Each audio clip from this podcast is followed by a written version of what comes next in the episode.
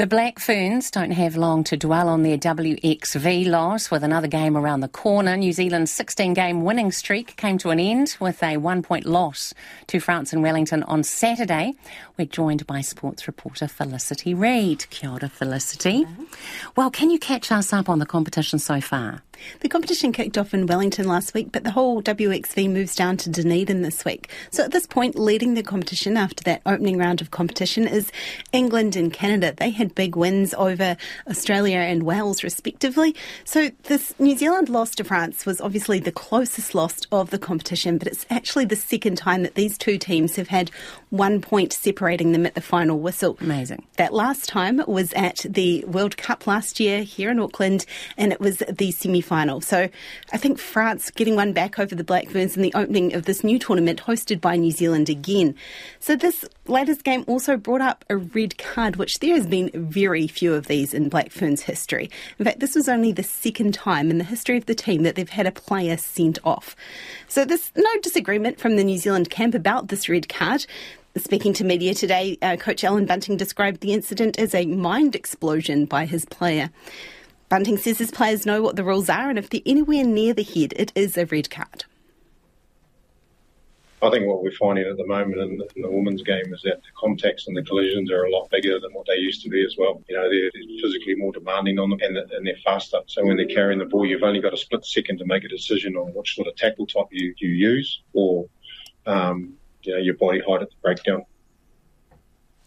And if you were watching the action over the weekend, you might have noticed that more players were getting ushered off for a head injury assessment, probably a few more than normal, and maybe you didn't see or the TV didn't pick up some of the incidents. This is because during this tournament, they're wearing special mouthguards that have wireless technology, which goes back to two pitch side doctors who are able to tell whether the players have had accelerated collisions, basically things that could lead to injuries. So hmm. this is the first time that these mouthguards have been used in a competition like this. The women have worn them during Farah Palmer, during the domestic competition in New Zealand. This is a bit of a different opportunity for them to track these types of concussions or injuries. And players did come back onto the field, but it's sometimes you sort of see the action happening in a player is being pulled off by a doctor as they try to work on this as well. But going back to the on-field action, I guess um, the Bunting was saying that they do prepare for this to happen, for them to have a red card, for them to be down a player. It's not something that they want to happen, especially, I guess, against Wales on Saturday. This will be the battle of the two like get to win teams. And at the other end, we've got the table topping England and Canada playing each other on Friday, and France and Australia close out the round. Let's stay with this topic of concussion and go back to concussion protection in rugby. The University of Glasgow has released a new study on brain injury in rugby players. Yes, they have. This is a study that has involved brains from 23 amateur and 8 professional players. These were donated for medical research. The brains have come from brain banks in Scotland, America and Australia. And the scientists found that those players who played longer were more likely to develop a degenerative brain disease.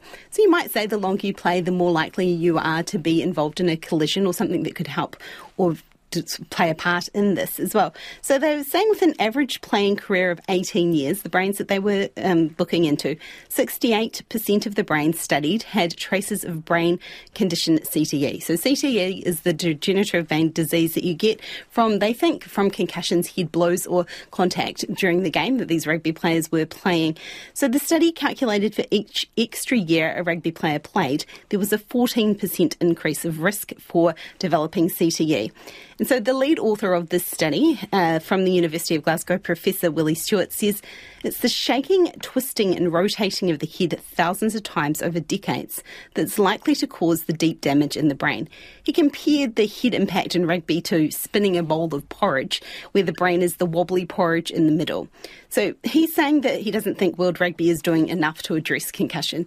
And As we mentioned earlier, those smart mouth guards that the elite women are wearing, they're coming into wider usage in January next year. But I guess as this shows that researchers still think that more needs to be done from World Rugby as they look into some of the brains of professional and amateur players. It's going to be interesting to, to hear what that data is from the use of these smart mouth guards. Exactly. Felicity, thank you so much. Ngā mihi.